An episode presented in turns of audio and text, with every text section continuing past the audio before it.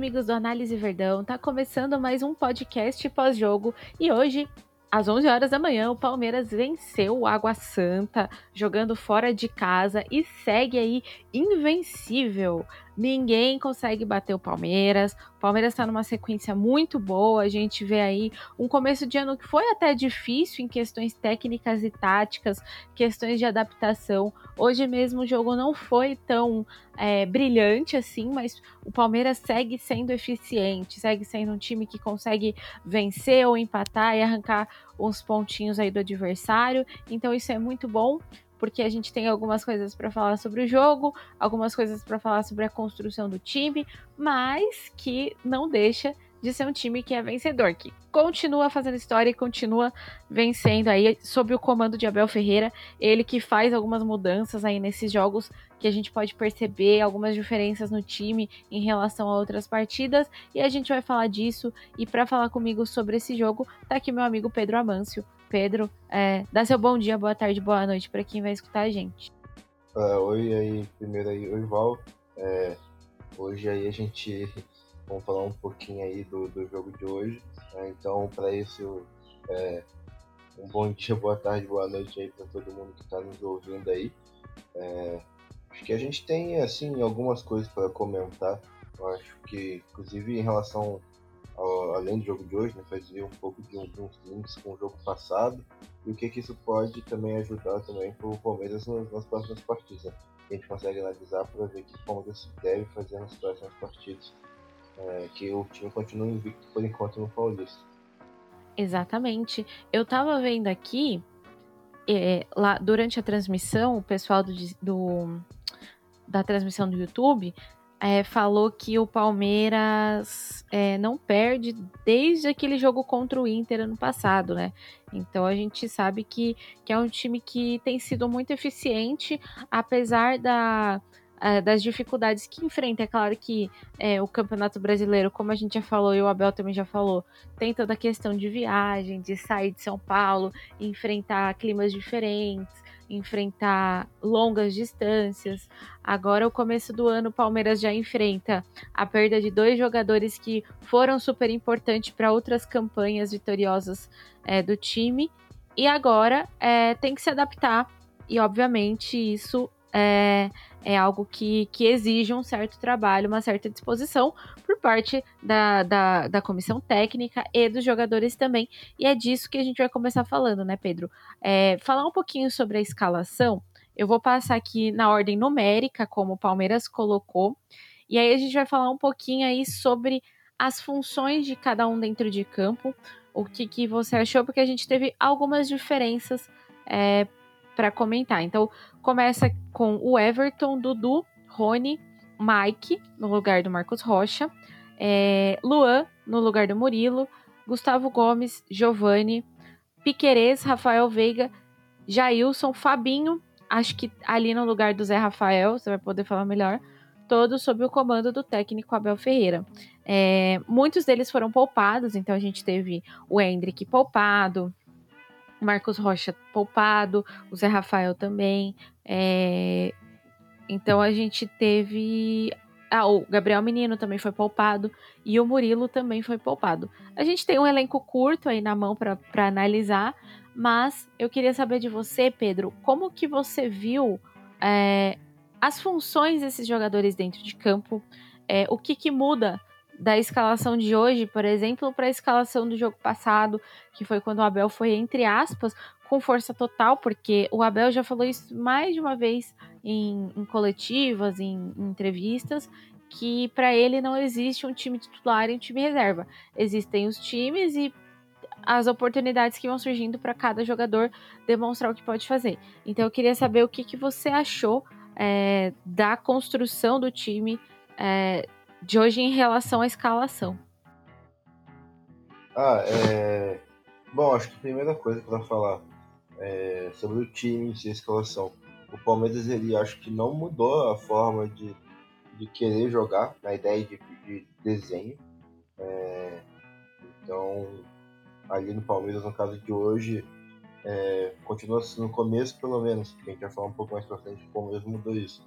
É, começou saindo em três, E aí é um pouco a diferença, acho que a gente já comentou em alguns podcasts passados, enfim, é, que no caso de hoje, como o Mike começou jogando, o Piquerez ele fez essa base ali nessa série de três.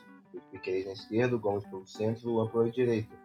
É, então, por exemplo, aí o Mike ele podia jogar mais espetado, ou do jeito que ele gosta.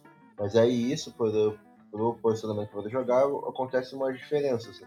Porque então nessa, alguém tem que compensar a amplitude que o Piquerez geralmente dá, quando o Marcos Rocha joga, do lado esquerdo. Então o Dudu, às vezes, é boa parte das vezes, compensou ela. O Dudu, às vezes, o Veiga.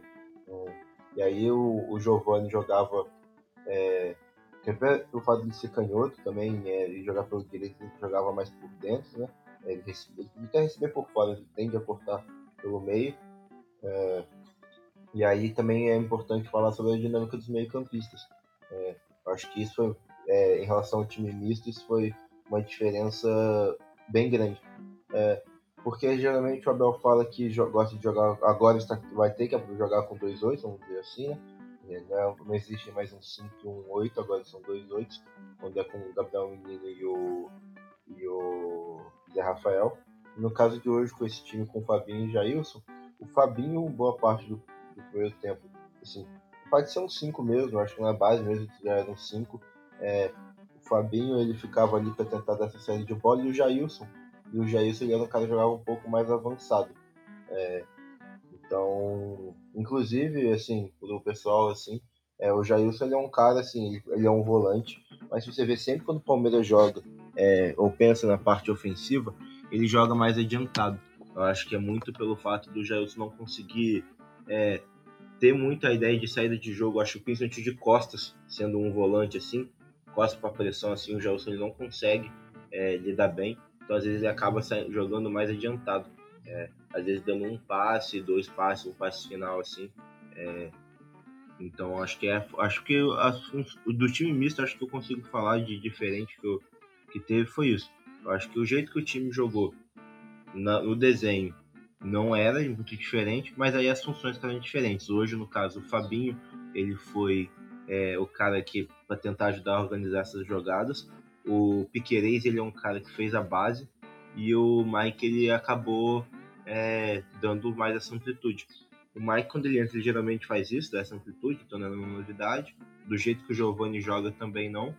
É, então acho que fica fica só isso daí mesmo. Acho que não sei se você quer falar mais alguma coisa, Val.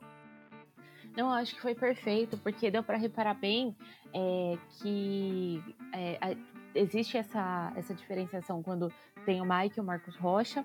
O Mike joga mais espetado do que o Marcos Rocha, então a gente completa uma saída de três ali com o, o, o Piquerez. E aí eu não sei se foi por isso também que ele optou por colocar o Luan ao invés do Murilo, é, além das questões físicas, claro, é, porque o Luan também tem essa questão da construção e da, da saída de bola, que ele fazia muito isso quando o Palmeiras jogava com três zagueiros.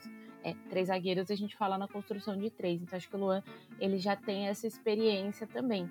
Em relação ao meio de campo, eu acho que existe uma questão de é, é, que o Abel está tentando fazer essas adaptações e como você falou, o Jailson não tem muito essa noção de saída de bola, então ele privilegiou trazer alguém que complemente a função do Zé Rafael. É, e hoje, sem o Zé Rafael, acho que, que isso acabou interferindo bastante no jogo, porque o Palmeiras teve muita dificuldade no meio de campo. E não por causa do Fabinho, mas eu acho que é porque o time precisava se adaptar às condições que o Fabinho é, colocava dentro de campo. Eu não sei se você concorda comigo, mas eu sinto que os dois é, têm características muito diferentes. Isso acabou desbalanceando um pouquinho, principalmente no primeiro tempo, né, Pedro? É, então, eu agora falando um pouco mais do primeiro tempo em si, eu senti isso também. Eu senti, eu acho que inclusive eu senti uma é, teve uma dificuldade ali o Palmeiras, assim, com. Acho que o time do, do Água Santa ele, tinha, ele marcou muito bem, tem esse lado assim, no primeiro tempo depois, e o Palmeiras não conseguiu fugir dessa marcação, não conseguiu achar as vantagens que ela estava dando. É, então, eles faziam encaixes individuais, estavam pressionando, tudo bem. Eu não vou entrar na questão do gramado, tá? Porque eu realmente atrapalha atrapalha muito para construir também. É, então, tipo, o Palmeiras ali que precisava atrapalha demais, mas o Palmeiras eu acho que ele não conseguiu fazer, acho que diferente do jogo da Inter de Limeira, ele não conseguiu, por exemplo, é, trabalhar com um jeito que o Abel fala, que gosta de trabalhar com essas marcações individuais. São com um toque e passa.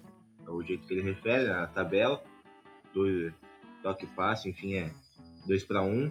É, ele não, não conseguiu se adaptar, é, o Palmeiras em si.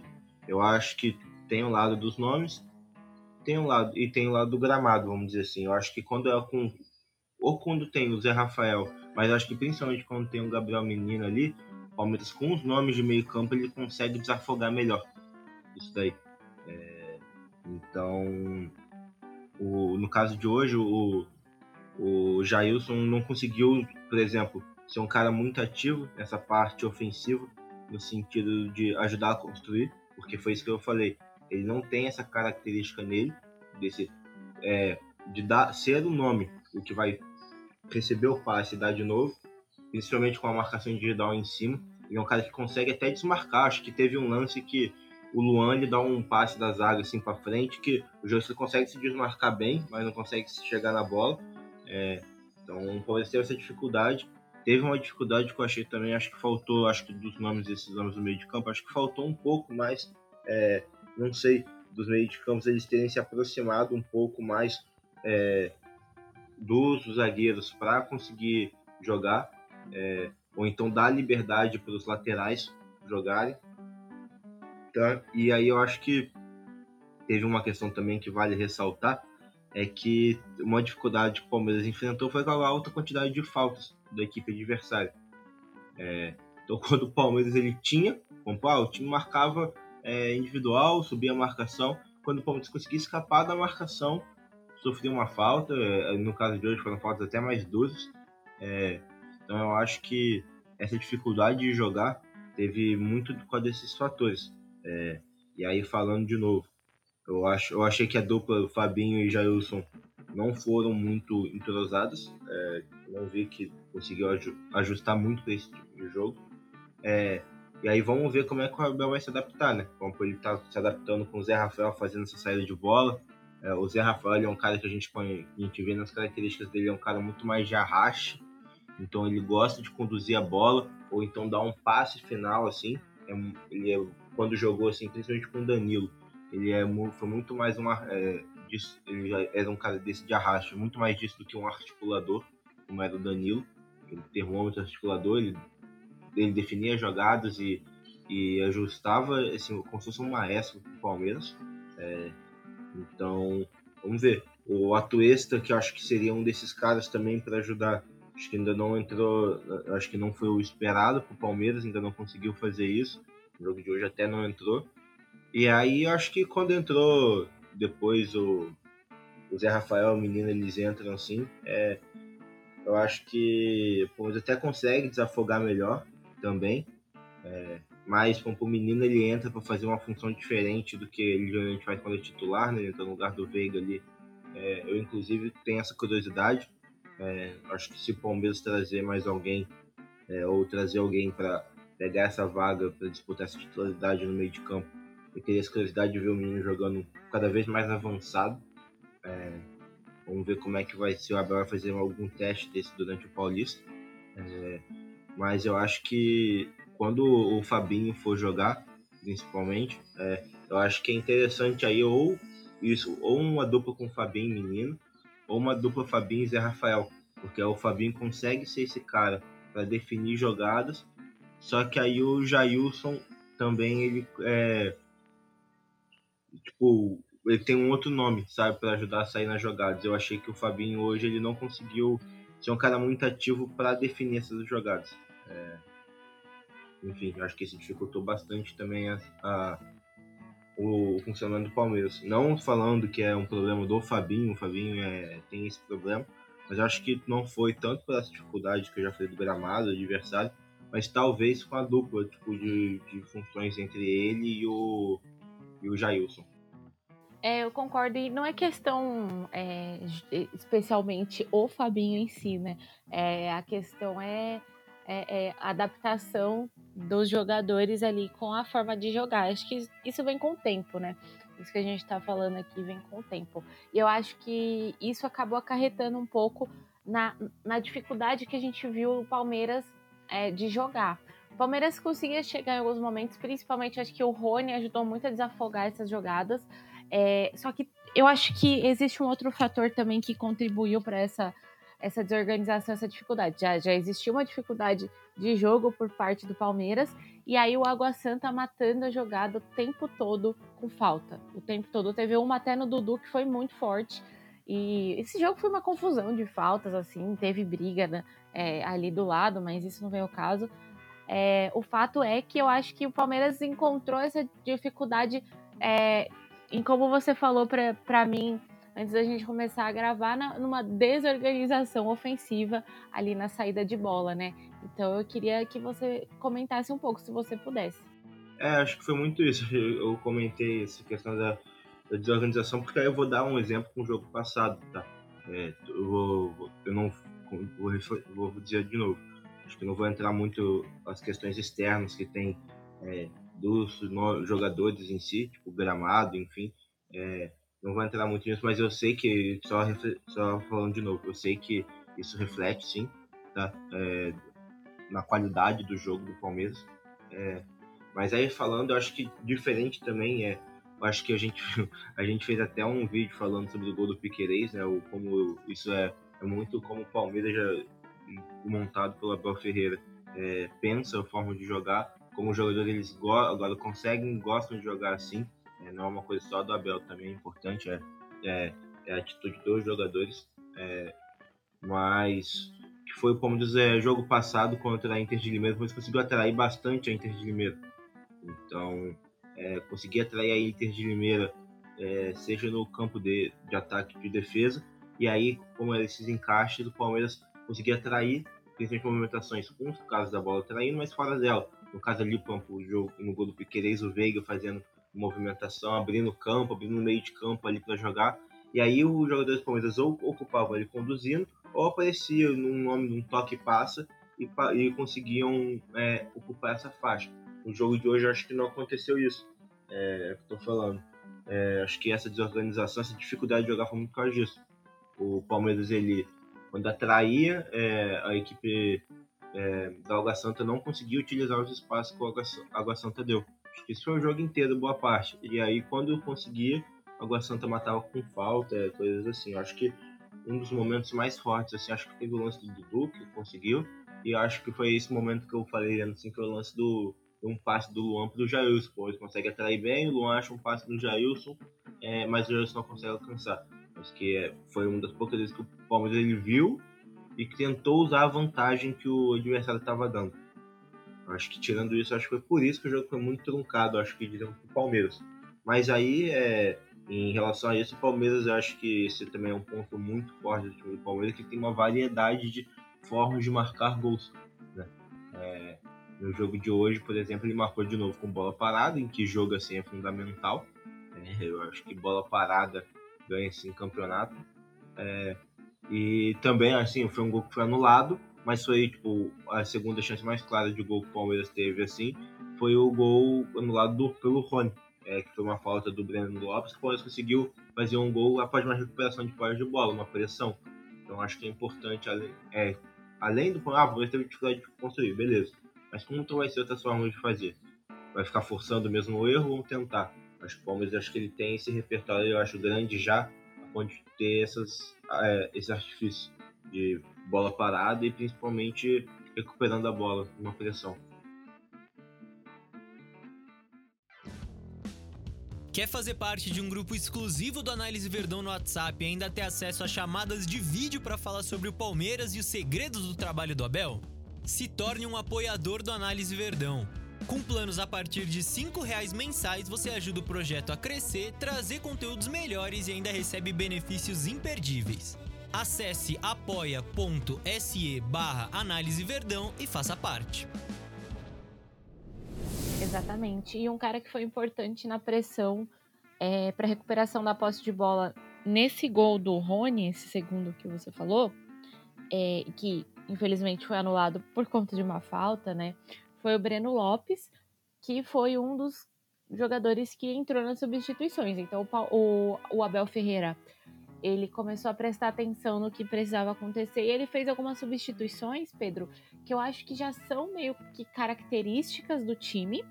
É, o time já consegue, tipo, a gente já consegue imaginar o que ele vai fazer nessas substituições, mas ele substitui pontualmente, é, tentando enxergar o que está acontecendo dentro de campo. Então, hoje, é, a gente teve aos 14 minutos a entrada do Hendrick e do Breno Lopes. O Hendrick é, hoje foi ao contrário. Geralmente entra o Giovani e sai o Hendrick. Hoje saiu o Giovani para a entrada do Hendrick e saiu o Dudu para a entrada do Breno Lopes. O Breno Lopes que vem ganhando espaço aí é, no time do Palmeiras nas saídas do Dudu.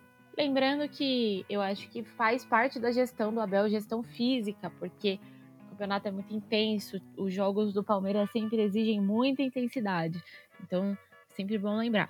E aí entrou o Gabriel Menino no lugar do Rafael Veiga. E aí, Pedro, eu quero até te perguntar, vou deixar aqui depois que eu falar a próxima a próxima substituição, só para entender com você é, aonde que entra o Gabriel Menino nesse sentido. Você falou dele jogando um pouco mais avançado. Ele entrou para o lugar do Veiga mesmo ou ele entrou para fazer uma função diferente? Como que você enxergou isso? E aí, antes de você falar a última substituição aqui, a entrada do Bruno Tabata e do Zé Rafael para a saída do Rony e do e do Fabinho aos 25 minutos. É, a gente já esperava Zé Rafael e Fabinho ali dividindo a posição, então entra um e sai o, o outro é, obviamente. Mas o Gabriel Menino, o que exatamente foi a entrada dele, se você puder falar um pouco, e como as substituições é, mudaram também, ou não, o jogo do Palmeiras, o que estava acontecendo em campo. Então, é, antes disso, falando de Breno Lopes e o Hendrick, né? Acho que teve essa mudança da substituição do Hendrick com o Giovanni. É, então, assim, eu acho que o Palmeiras, como fez, continuou no modelo, que também é, mantém do ataque. Então, é, o Hendrick, quando foi assim, e quando o Hendrick é titular, isso acontece. É, ele jogou por dentro e o Rony jogou um pouco mais pela direita. É, então, isso aconteceu. É, então, acho que isso não mudou muita coisa. Com o Breno Lopes, acho que também, acho que. Inclusive, eu acho que esses nomes assim do, do ataque, acho que vão, vão se revezar aí. Esses nomes, acho que por enquanto, são os que mais estão se firmando durante a temporada. É, mas aí quando o Gabriel Menino ele entra no lugar do Veiga, é, é, eu não acho que ele faz a mesma função que o Veiga. É, no caso ser um cara, quando for jogar principalmente na fase ofensiva, de, de jogar mais adiantado. Você vê o Veiga, ele joga. Quando o Palmeiras ele joga mais adiantado, ele joga mais próximo ao gol, porque é onde o Veiga rende melhor. É, ele é um cara que tem. Ele é um cara que essa temporada sem assim, Scarpa tá mostrando que consegue articular bem o jogo, consegue é, trabalhar bem as jogadas, mas ainda o ponto forte dele é, é a, finalização, é a chegada na área. É, então eu acho que isso fez, fez uma diferença. É, então acho que tem essa diferença. Aí quando o Gabriel Menino ele entra, ele joga assim, é, um pouco mais recuado. Acho que também muito pelo que o Palmeiras estava, o Palmeiras desceu mais as linhas também, é, para tentar ligar. Mas eu acho que. Mas é, eu não acho que o, o, Gabriel Menino vá ser o, o, é, nome para substituir o, o, Veiga durante a temporada. Acho que ainda mais se o Palmeiras não trouxer alguém para a posição que ele está fazendo hoje em dia, né? Um volante ou um meio-campista. É, então, no caso de hoje, o, Gabriel Menino ele, ele é um cara que que ajudou mais, acho que inclusive a sair um pouco mais de trás. Acho que ele e o Zé Rafael ajudaram mais isso. E o Jailson acho que teve um pouco mais de liberdade para avançar, mas não com a bola para fazer uma função de meia, mas é mais sem a bola mesmo. É, porque aí quando o Palmeiras estava com, com o Tabata e o Breno Lopes, eles estavam para tentar dar mais campo para esses dois, o Tabata e o Breno Lopes jogarem. E o Enes ficou ali como referência.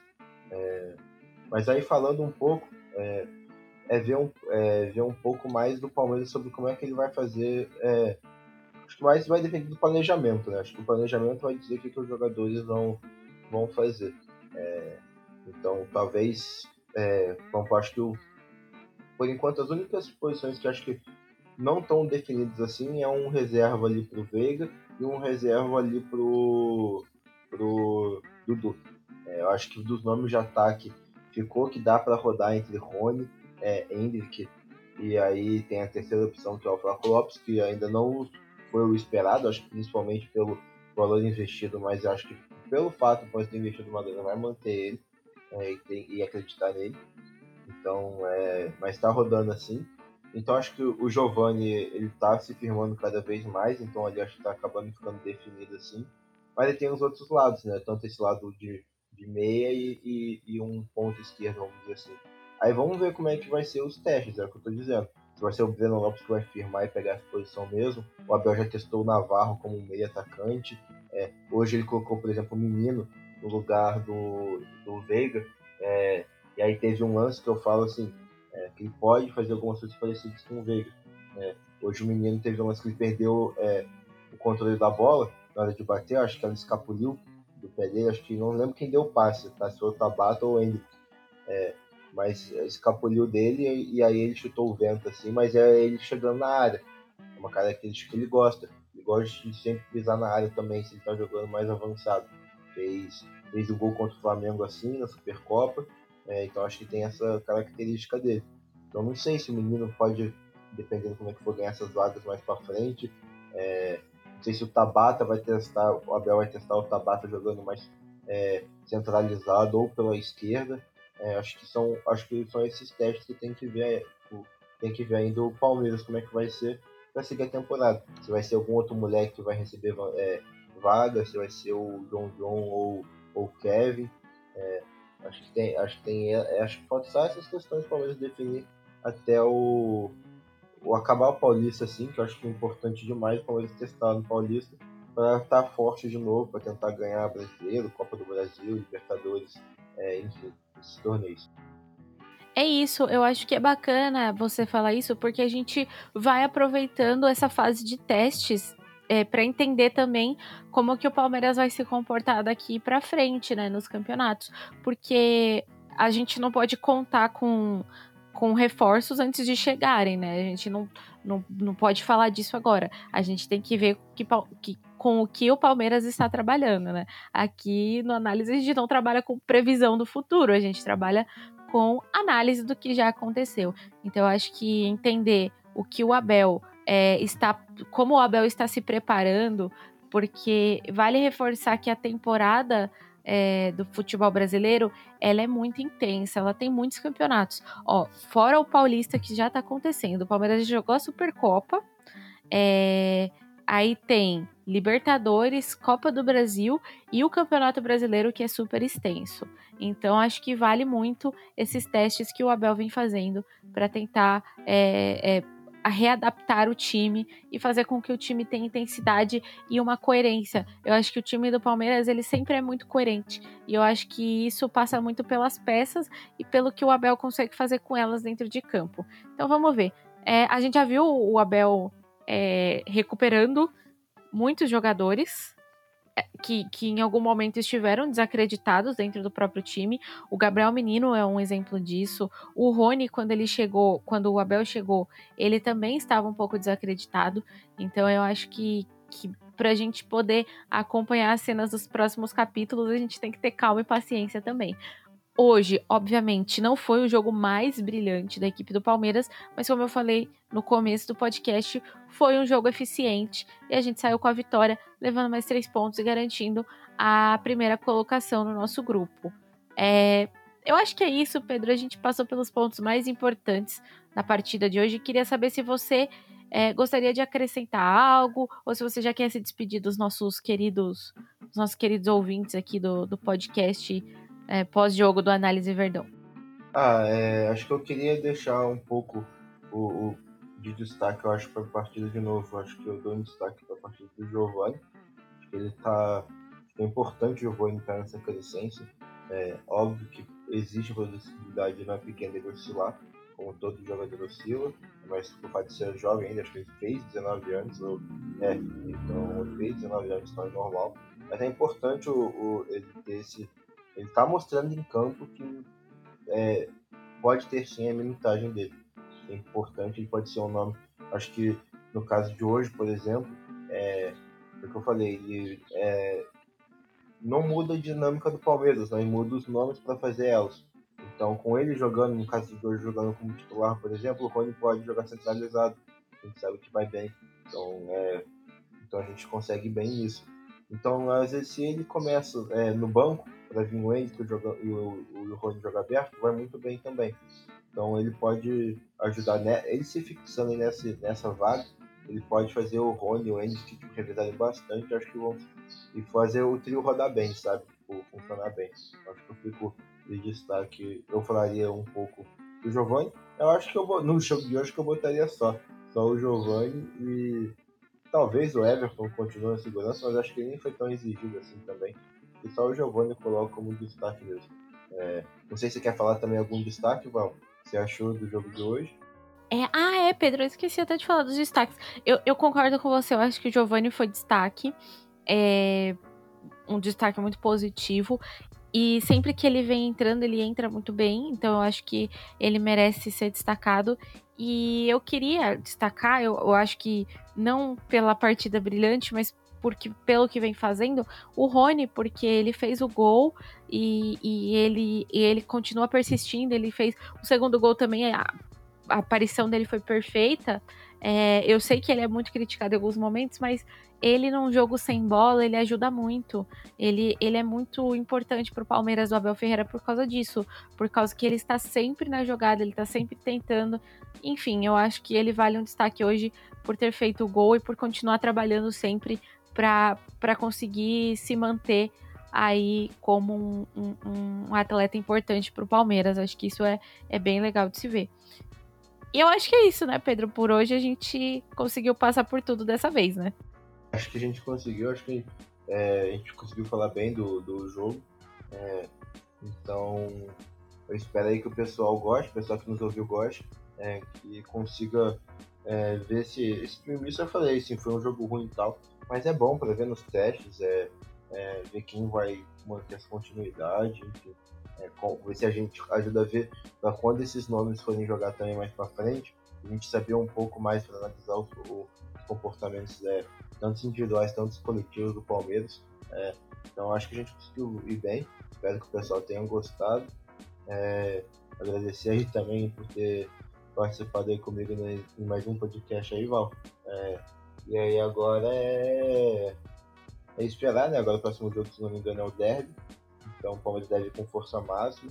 É, são duas das principais campanhas aí. Então o Palmeiras ir bem para também firmar, é, além de toda a questão de não perder clássico, essas coisas assim, manter invencibilidade. Mas para firmar essa, essa, primeira colocação no Paulista, é, que na fase do mata-mata isso também pode fazer diferença, né? O mando de campo, é, quando você vai jogar dentro da sua própria casa, é, então isso pode fazer diferença. É isso, dia 16 já é o derby, então o Palmeiras está aí se preparando para mais um desafio para enfrentar o Corinthians. E clássico é clássico, a gente está sempre é, ansioso por, por um clássico. É, Pedro, mais uma vez, muito obrigada. Obrigada a todo mundo que escutou a gente até aqui. Não deixem de acompanhar a gente nas redes sociais, arroba Análise Verdão no Twitter, arroba Análise Verdão no Instagram, arroba análise.verdão no Instagram. Esqueci que a conta é nova. É, e no YouTube saiu logo depois do jogo a análise pós-jogo. Então não deixem de acompanhar também. Até o próximo, gente. Tchau, tchau. Espero que no próximo falando de uma grande vitória também. Tchau, tchau.